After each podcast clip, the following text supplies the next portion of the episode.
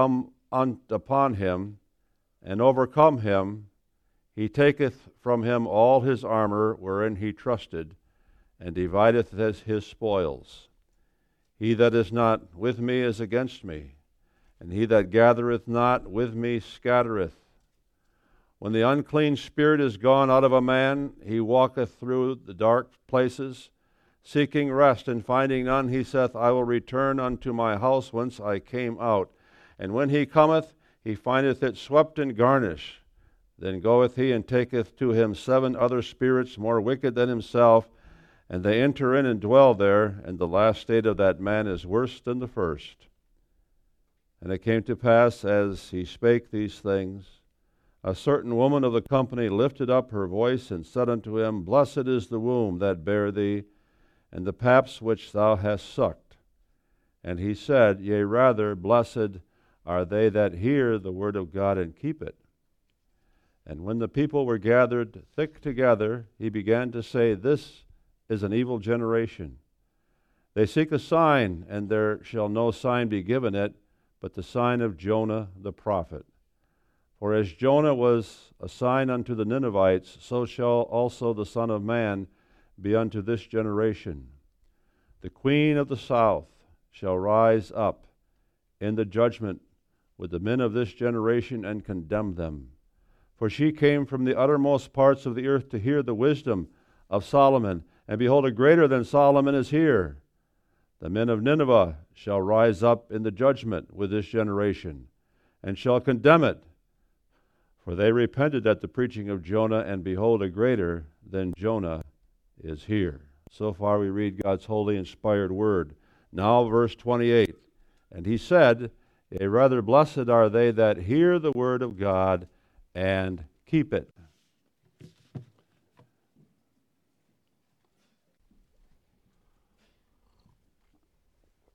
I'll stand up as long as until my leg says it's time to sit down.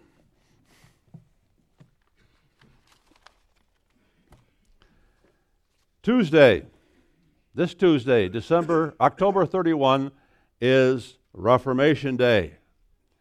It was on this day in 1517 that Martin Luther nailed his 95 Theses on the door of the Castle Church in Wittenberg, Germany, challenging a debate on the sale of indulgences. By purchasing indulgences, the faithful of the church were supposedly able to lighten and shorten the suffering of their loved ones in purgatory. This was a symptom of everything that was wrong at the church at this time. The church had, over the centuries, abandoned and lost the gospel of grace that salvation is a gift of God, freely given in Jesus Christ to all who believe. In this place, the church taught that Jesus' sacrifice on the cross is not enough. We must add our own good works to Jesus' works before we can enter into heaven. And for those who haven't done enough, and that's the vast majority of everyone in the church, there's purgatory, an outskirt of hell where there is suffering and cleansing until one is ready to enter into heaven. And by the payment of money called indulgences, and that money went to the church to build the St. Peter's Basilica, one could shorten the time of his loved one in purgatory. Luther challenged that in these 95 Theses. And his challenge sparked a great reformation in the church. When we talk about a reformation, we're talking about a church that being formed over again, to reform, form over, a reformation in the church. Through the leadership like Uh, Martin Luther, John Calvin, John Knox, and others, the church rediscovered the gospel of grace, which it had lost long ago, and further developed the truths of the scriptures. This resulted in the establishment of churches throughout Europe that turned back to the Word of God, that were faithful and found salvation full and free in Jesus Christ. The great Protestant Reformation, and we are the children of that Reformation. However, sadly, many children of the Reformation have lost their heritage. They and their churches have not kept the doctrines of Scripture and the practices of the Word of God rediscovered in the Reformation. They've abandoned them for the doctrines of men and the sinful practices of the world. It didn't happen overnight, it was a matter of generations. The church never dies of a heart attack, the church dies of a slow working cancer. But many churches who long ago stood foursquare on the Word of God have lost it. We must be careful not to do that. We must be careful to maintain our Reformation heritage. To that end, I call your attention to the words of Jesus in Luke 11, verse 28 Blessed are they that hear the word of God and keep it. Jesus had cast out a demon, and some charged that he cast out devils in the name of Beelzebub, the chief of devils. Jesus responded, If that's correct, then Satan is casting out his own workers and is working against himself and his kingdom. The very fact that he casts out the minions of Satan, the archenemy of God, indicates that it was by the power of God that he was doing these great miracles. One woman in the company of hearers responded positively Blessed is the womb that bare thee, and the paps or the breasts which thou hast sucked. What this woman said was correct. Remember Elizabeth, the aged Elizabeth, six months pregnant with a miracle child, John the Baptist, came to Mary, her cousin, who also was carrying a child by the work of the Holy Spirit. And as soon as Mary entered into the house, the babe in Elizabeth's womb leaped, leapt, and Mary and, and Elizabeth, by the Holy Spirit, prophesied, Blessed art thou among women, and blessed is the fruit of thy womb. This woman was correct, but she was incomplete. There was more. And so, in the passage we consider tonight, Jesus shows who is even more blessed, more richly blessed than Mary, the mother of Christ. Those who hear and keep the Word of God.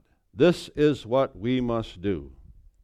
In so doing, we will keep our Reformation heritage and we will receive a great blessing, greater even than Mary.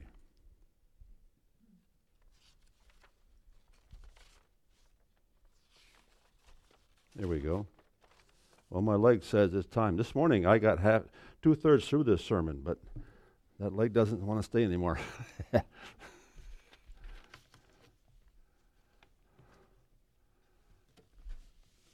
I got to rearrange things here. Hang on. All right. The theme is the blessedness of hearing and keeping the Word of God. There's three ideas there the Word of God, number one, two, the hearing and keeping of that Word, and the third one, the blessedness of doing that.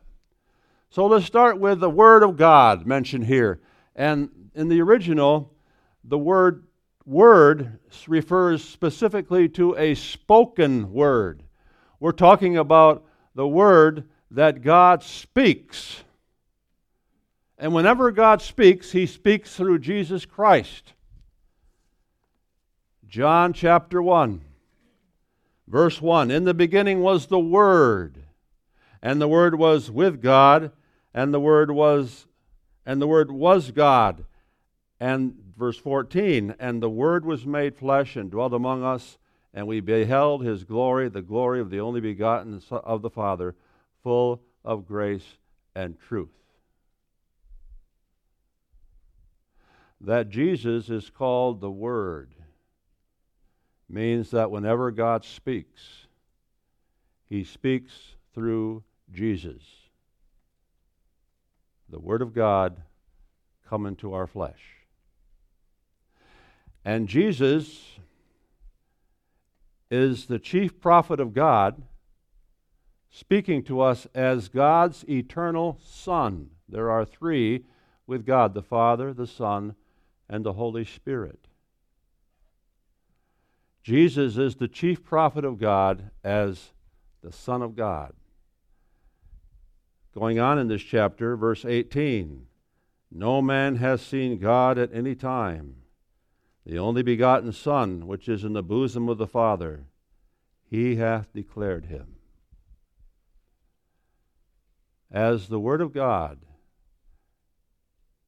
as the eternal Son, Jesus speaks every Word of God to us. He did that in the Old Testament, even though he was not yet born as the mediator. But as the eternal Son, it was he who raised up the prophets of old and spoke through them every word. Then he was born and came into our flesh, and for three and a half years, a short ministry, he spoke the word of God in a way that the prophets never understood or could. And then after his ascension into heaven, he continued to speak the word of God through the apostles. And after about the year 100, the Word of God was complete. The last was spoken through John on the island of Patmos. And Jesus is still speaking the Word of God today, but in a different way. God has nothing new to say after he spoke through John the Apostle on the island of Patmos. But every word that was spoken through the prophets, through Jesus' ministry, through the apostles, has been infallibly, perfectly recorded in Holy Scriptures. Here we have the perfect record, the full record of all that Jesus spoke as the prophet of God. Here you have the Word of God and through the preaching of God's Word by the church, through the ordained ministry, God is still preaching, still speaking to us. When a man of God called to the office by Christ, to the office of prophet in the church, faithfully explains the Word of God, God is speaking His Word through Christ and through the mouth of a faithful minister. He is still speaking, and you are hearing the Word of God. What is that Word of God that speaks to us, that is spoken through Jesus? The Word of God is always about Himself and the work of salvation He performs in His Son, Jesus Christ. The word that speak, God speaks through Jesus Christ is, first of all, not about us. It's got something to say to us, but it's, first of all, not about us. The word that God speaks is about Himself. He reveals who He is the Creator, the sovereign God. He speaks of His virtues. What a glorious and wonderful God He is. He speaks about the works of salvation he performs in Jesus Christ, his own Son in the flesh. And in that connection, he speaks about us. He speaks in his word about the purpose of creating us. Why did he even make us? So that we could serve him to his delight and our enjoyment. He speaks about how we have sinned in Adam and continued that every day of our life, and that we are hopelessly lost if we stand by ourselves. He speaks of the salvation he provides full and free in Jesus Christ for his own, and how to find that salvation by faith. He speaks about how we are to live that salvation in every part of our life. And he speaks about the hope for the future that those who belong to Jesus have the hope of eternal life. That's the Word of God. God has not revealed everything there is to know about Him, He's infinite. In heaven, we're going to have the joy forever and ever to learn more and more about God. This is just the beginning. There is much more to come, but no matter how much we learn about Him, He's infinite. There's no limit. We'll never never completely get it all. But here we have all that we need for this lifetime the Word of God. And this Word of God has been set forth and summarized in our creeds. The word creed means I believe, credo. The early church, living as they did among unbelieving hostile Jews, as they did among the Gentile pagan community, wanted a concise statement to express what they believed out of the Word of God. And that was the Apostles' Creed, not written by the apostles, but written by the church over a period of time. The last phrase was added in the year 600. But to set forth succinctly what they believe, what the Bible teaches, but in a very simple, direct way.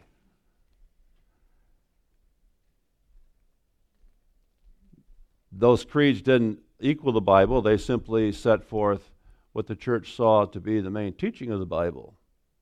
And then more came short creeds, because there was a Trinitarian controversy Father, Son, and Holy Spirit. Who are these? How are they related? And so the Creed of Nicaea was written by the, established by the church, the Council of Nicaea, and the Athanasian Creed, and there were other small creeds establishing who the Son, who Jesus is as the Son of God.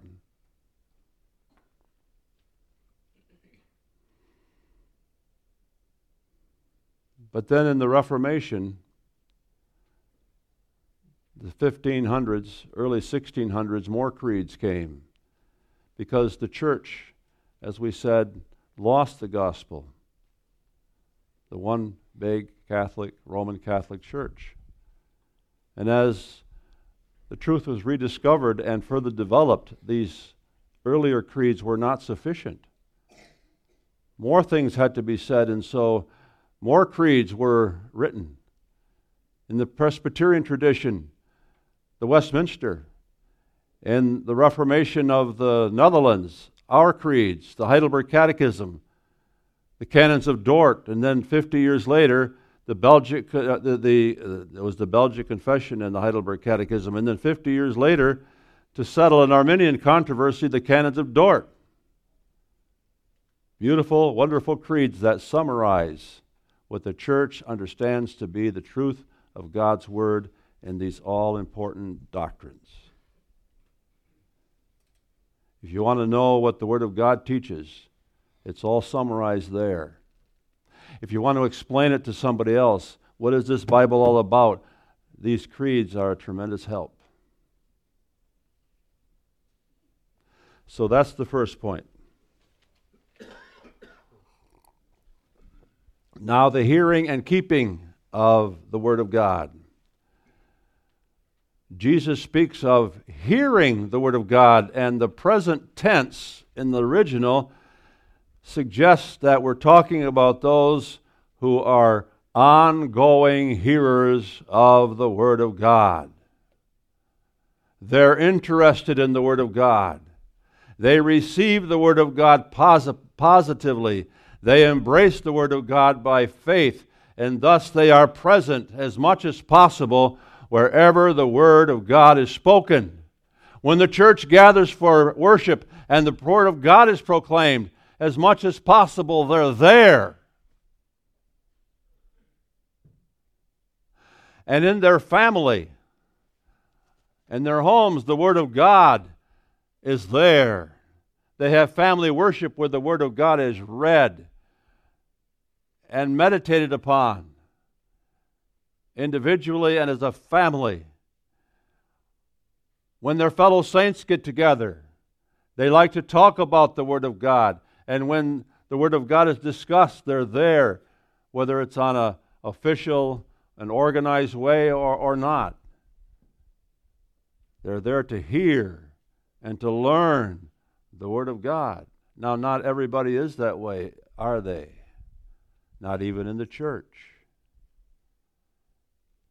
There are those in the church world of whom it can be said this Word of God has a rather low priority in their lives. Other things are much more important. And so their church attendance is sort of hit and miss. It doesn't take much to keep them home from church. And the, the Bible may be in their home, but it, it gathers dust. It's not used in the home. It's not spoken in the home. It's not taught much to the children. When the saints of God get together to discuss the Word of God, they, they generally aren't there. The Word of God has been set on the back burner of their life. And then, of course, when that happens, well, what you do with your family and your children, they will follow. Often, where the parents walk, the children will run. When there is a low priority on the scriptures and the Word of God and being in the house of God, the next generation or two are completely indifferent to the Word of God. And pretty soon in the generation, they're hostile to the Word of God. That's the way it happens. Don't forget, what you do with your family will have implications to the third and fourth generation of your family. Well, we're talking about those who hear the word eagerly. But Jesus also speaks about those who keep the word. Now, usually when we talk about keeping the word of God, like keeping the law, we're talking about obeying. But that's not the word here. The word to keep means to guard it safely in your heart as a precious treasure so that you'll let no one take it from you. The Word of God is truly a treasure above all treasures. What else can show you the way of salvation? What else can show you the way of approval of the living God? This is it. There's no greater treasure.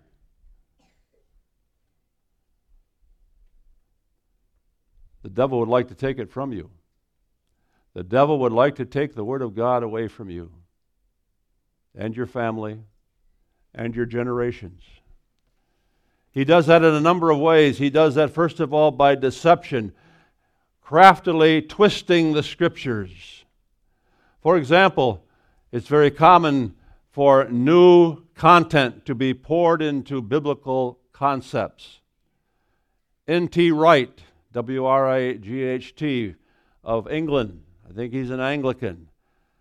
Paul's new view of justification completely twists and distorts the biblical view of justification. and makes justification no more than an acknowledgement of God in the last judgment that you belong to the church. Election if you're going to deal with the Bible, you've got to deal with election. It's in the Bible often. And the Bible teaches sovereign election, where God chooses unto salvation, unto faith, unto obedience, unto faithfulness. That's twisted. It's been twisted all the way from the time of the Reformation. The canons of Dort were written over against that. Election? Well, election is God choosing whom he could see would believe and be faithful. That's it. That's all it amounts to. And it's revocable, it can be rejected by God. And then there are theological terms that have been twisted and new content poured into it. In the Reformed tradition, we talk about the total depravity of fallen man. Total depravity. Oh, yeah, man is totally depraved, some say. That means every part of him is somehow depraved. The totality of man, heart, mind, but not so that he can't do any good. He can do a lot of good yet, but every part is somehow damaged. And so we have to come up with another term absolute depravity. Every part of us is totally, completely depraved, incapable of doing any good. But that term is twisted. And the same thing with the infallibility of Scripture. People say, Yeah, I believe the infallibility. Well, you better find out it's what they mean. Does it mean it's inerrant? Well, well, no, it's not inerrant. It's got all kinds of errors in it. Well, what do you mean it's infallible? Well, the gospel message is, is, is dependable. But there's all kinds of stuff in the Bible that's not part of the gospel message, and, and that's, that's not so good always. And then, still on that point of deception and twisting the scriptures, it's what I call eisegesic. Eisegesis. Eisegesis. We were told in seminary to exegete, go to the scriptures and pull out of the scriptures what they teach and proclaim it. That's how we're trained. That's what's in our pulpits. A lot of preaching is you read things into the scriptures. You come with an idea, often an idea set in your mind by the world, the world's agenda, and you read it into the scriptures. And if you quote scriptures out of context, you can read about almost anything into the Bible that it doesn't really say and the devil is behind it, trying to take the Word of God away from us and our children. Now, this is the second thing. In addition to twisting the meaning of Scripture, Satan appeals to the pride and lusts of our sinful nature. And our sinful nature doesn't want the Word of God. That was true already of Eve in the garden. Of the tree of the knowledge of good and evil, thou shalt not eat of it, from the day that thou eatest thereof, thou shalt surely die. Satan came in the form of a serpent. Did he really say that? Ha! He's lying to you. He knows that if you eat of this forbidden fruit, you'll become as him. Oh, that sounded pretty good to Eve. And sin crept in her heart. Pride. And Satan is still doing that. Most false doctrines take away from the glory of God and give it to man. And and that's appealing. And so way back in Jesus' day or in Paul's day, the apostles, there were those in the church who said Jesus didn't do enough. You've got to add your own works. Now that's pretty heady. I'm going to be responsible for my own salvation. And so Paul, in his letters, exposed that, condemned that, and for Bazin, here the church comes to that later and resurrects it with a new suit of clothes. That's what they did. And it's pretty heady. We're maintaining in, in our own salvation. And then one more example the social gospel. That's catching on. That sounds really nice. We're going to make a heaven here on earth. That's pretty heady. That appeals to us, to our sinful nature. So he twists the scriptures, he appeals to our pride, and then he thirdly distracts us with the pleasures and treasures of this world. So there's no more time left for the scriptures. You know, from the time I was a teenager until now, and I see my grandchildren as teenagers, the pace of life has simply quickened It's fast. And if we're not careful, there's no time for the Word. We've got so many other irons in the fire. There's no time. And, and a lot of these things we, we enjoy, they're pleasurable. And here comes the internet the last 20 some years. Wow. And if we're not careful, we can be so distracted, we don't have time for the Word. We don't have time for Bible study in the home. We don't have time to go to church with our fellow saints and study the Bible. And yeah, we're, we're kind of busy on Sunday too. The devil's there. And then, last but not least, there's intimidation. You stand foursquare in the Word of God, you confess it, you defend it, you live it, the devil will make you pay a price. He'll make sure that you are marginalized in society. And as we heard this morning, even persecuted as the churches now in Myanmar are being actively persecuted. And that's not the only place in the world. And so it's important not just to be a hearer of the word, but also to keep it so that Satan doesn't take it away from you in your generations. And those who hear the word, who love the word, who want to hear it, generally keep it, but they must be instructed to. How does one effectively keep or guard the Word of God? He grows, first of all, in the knowledge of God's Word in Scripture. The principle is set forth in Amos, no, Hosea chapter 4, verse 6. My people are destroyed for lack of knowledge. My people are destroyed for lack of knowledge. That was way back in the days of the prophet. And it's also true today in the church world. There's a, a, an alarming lack of knowledge of Scripture in the church world today. And if you don't know the Scriptures and are deeply set firm in the Scriptures, the devil can take it away from you very, very easily. And that's what's happening. And to that end, therefore, we must seek the pure preaching of the Word. We need to sit under regularly the preaching of God's Word. And then that same Word must be brought home with us. And we must search the Scriptures and study the Scriptures individually, as families, and in the fellowship of the saints. You can't stand against the devil all by yourself. You can't if you're going to live on the fringes of the church. Okay, you're here, but that's the existence of your participation in the church. You're in trouble.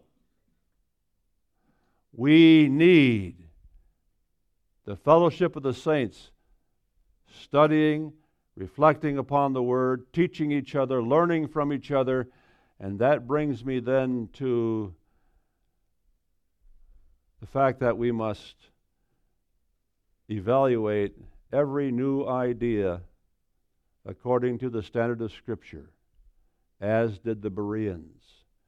Paul, Silas, Luke, and others on the second missionary journey came to Berea. And as their practice was, they went first of all to the Jewish synagogue, and being Jews, they had a right to read Scripture and to explain, and Paul would do that.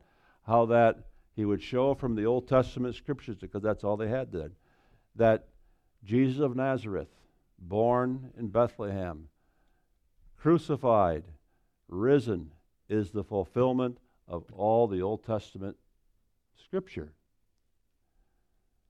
And we read of the Bereans that they were more noble than the others of other Jewish communities, they received the word with all readiness of mind and searched the scriptures daily whether the teachings of Paul were so. Acts 17, verse 11. Notice, this was a group of believers who knew the scriptures. They knew the scriptures. It wasn't just a rabbi. They knew the scriptures and they knew how to use it. And they evaluated everything that they heard in light of the scriptures that they had. And when Paul came with his new message, they could search the scriptures and come to the proper conclusion of faith. He's right. Jesus is the Messiah. Now, that's an example for us. We have to be able, we have to know how to use the Scriptures. And we have to know how to work together with our knowledge of the Scriptures. Not just rely upon a minister or a leader, but together know how to use the Scriptures to evaluate every new thing that comes our way. That's how we stand against the devil.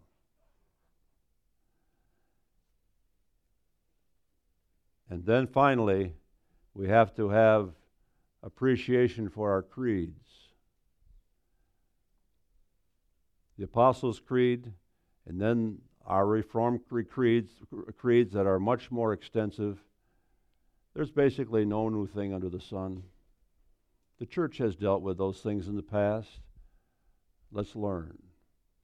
Let's learn. And let's make sure that we don't get carried away with some brand new fangled thing. The Holy Spirit doesn't guide the church into, into truth by all of a sudden, 2,000 years after Christ, coming up with something brand new that the church never, never had. They had it maybe in seed form, and now it's more fully developed, but that's the problem by, for example, with the charismatic Pentecostal movement.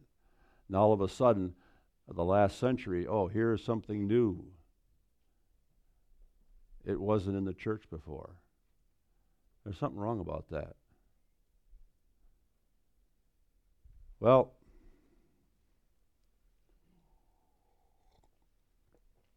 the church has often failed to keep the Word of God. As we indicated in the introduction, the Roman Catholic Church failed to keep the Word of God so that the gospel has been lost and is no longer heard and not even desired. The church gradually adopted the error of the Judaizing teachers that Paul exposed and condemned in his day that were justified by faith and works. It's not enough what Christ has done. We must add our own works and to promote and protect this error, the scriptures were even taken from the people. At the time of the Reformation, it was against the law in certain areas to even have a scripture. They were considered dangerous. Martin Luther had translated into the German language. What in the world? The people are going to have the scriptures? They're not even qualified to have the scriptures. That's only for the priests and the clergy who are ordained. That's not for the people. That's for the people, there's just these images in the church that can't speak. In fact, the Roman Catholic Church has gone so far to say that the Bible isn't even primary in understanding the truth. Not even primary, not even necessary. It's what the Pope says, it's what the church councils say. That is the standard of truth. And that led to all kinds of abuses, indulgences that Martin Luther fought, Mariolatry. You can't even approach Jesus and through him God directly. He's so high and holy. You have to go through Mary, his mother. And so there's a, a whole theology of Mary, which completely takes away the gospel of salvation.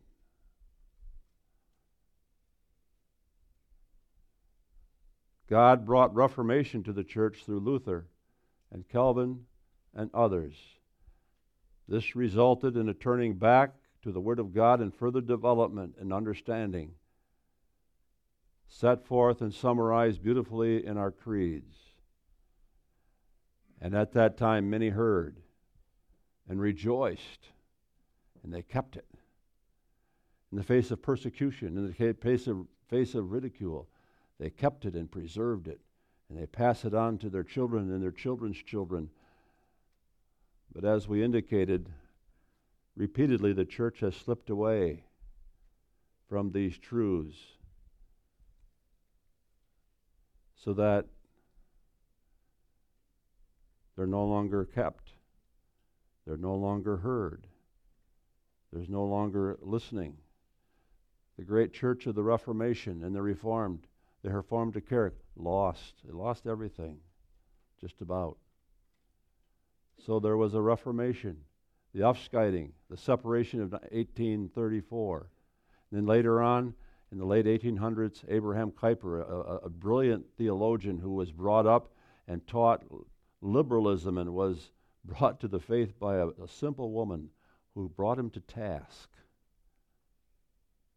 And these two church movements joined. That's where we have our, our heritage. They were known as the Gereformeerde But even these have slipped. Even these have slipped.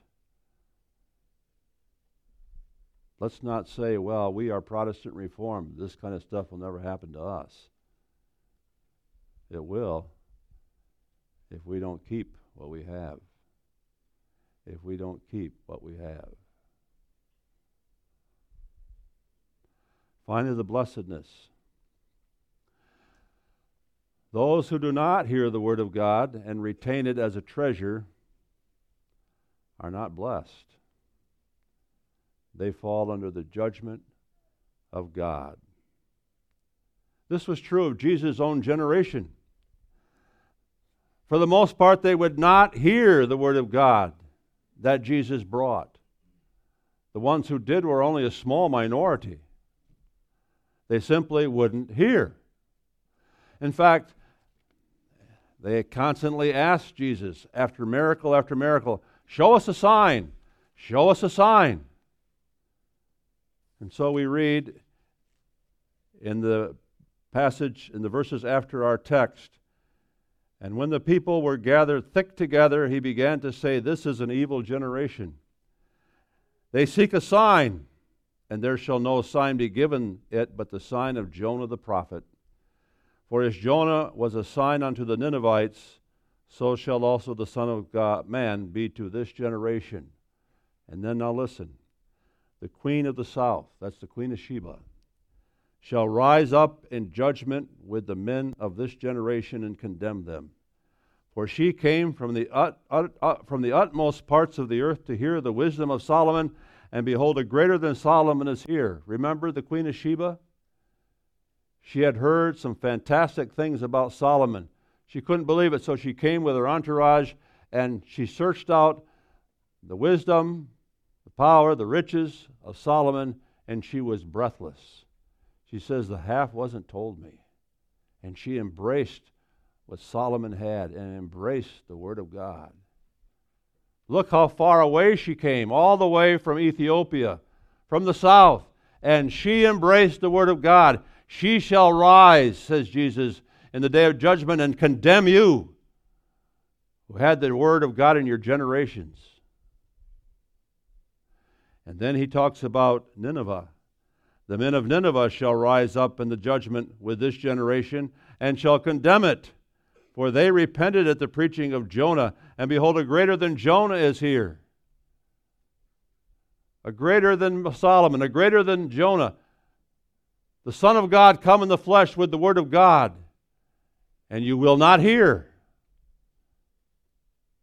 The Ninevites, the Queen of Sheba, will rise in the day of judgment and condemn you.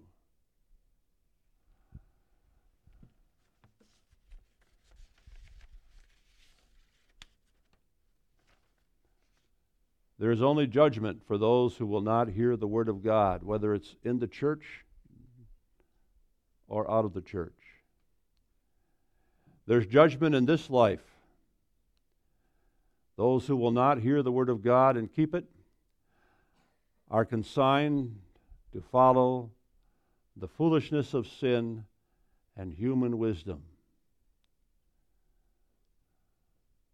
Look at our society today. I look back over the last 65 years when I started taking notice of things. Wow. What a difference. There's no more outward integrity. Outward morality is almost gone.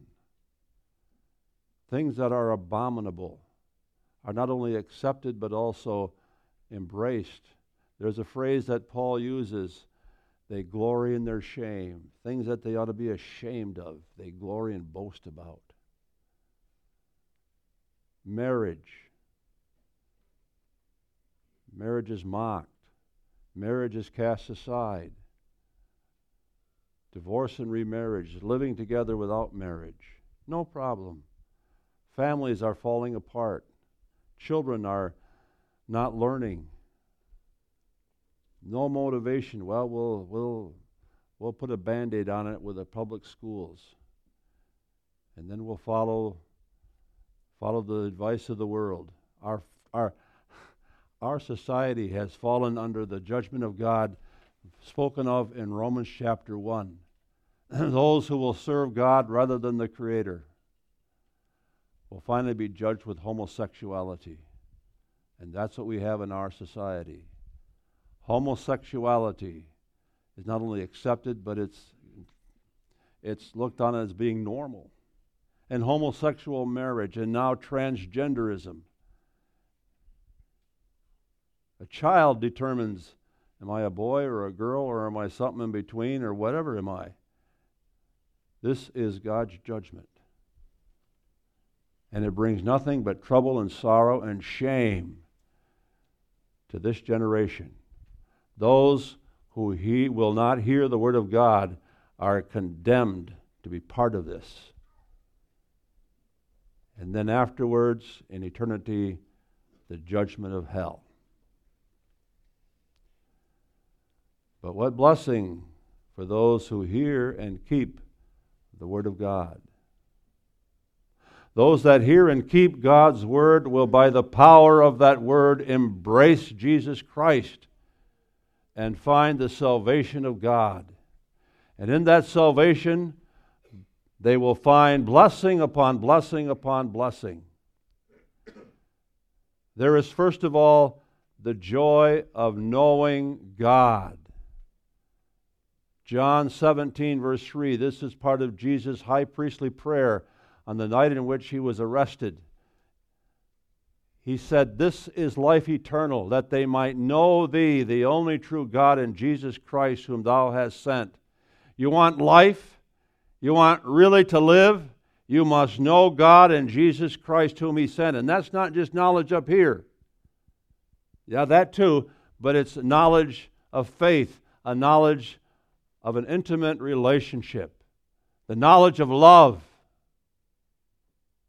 Those who hear the Word of God and keep it come to know God as their God, come to know Him as a wife comes to know her husband, as a son knows, comes to know his father. There is no greater good than that. Comes to know a God to whom he has access all the time, who will care for him and provide for him. That's the blessing to those who hear the word and keep it. And then there is the joy of forgiveness. Even the holiest men in this life have only a small beginning of obedience. Those who know, those who hear the word of God and keep it, will by that word be brought to Jesus Christ to confess their sins and to find forgiveness and reconciliation with God. What a blessing. And then they will have the joy of deliverance from sin to serve the living God. Great blessings come to those who serve the Lord. Blessings in their marriage, their family, their whole life.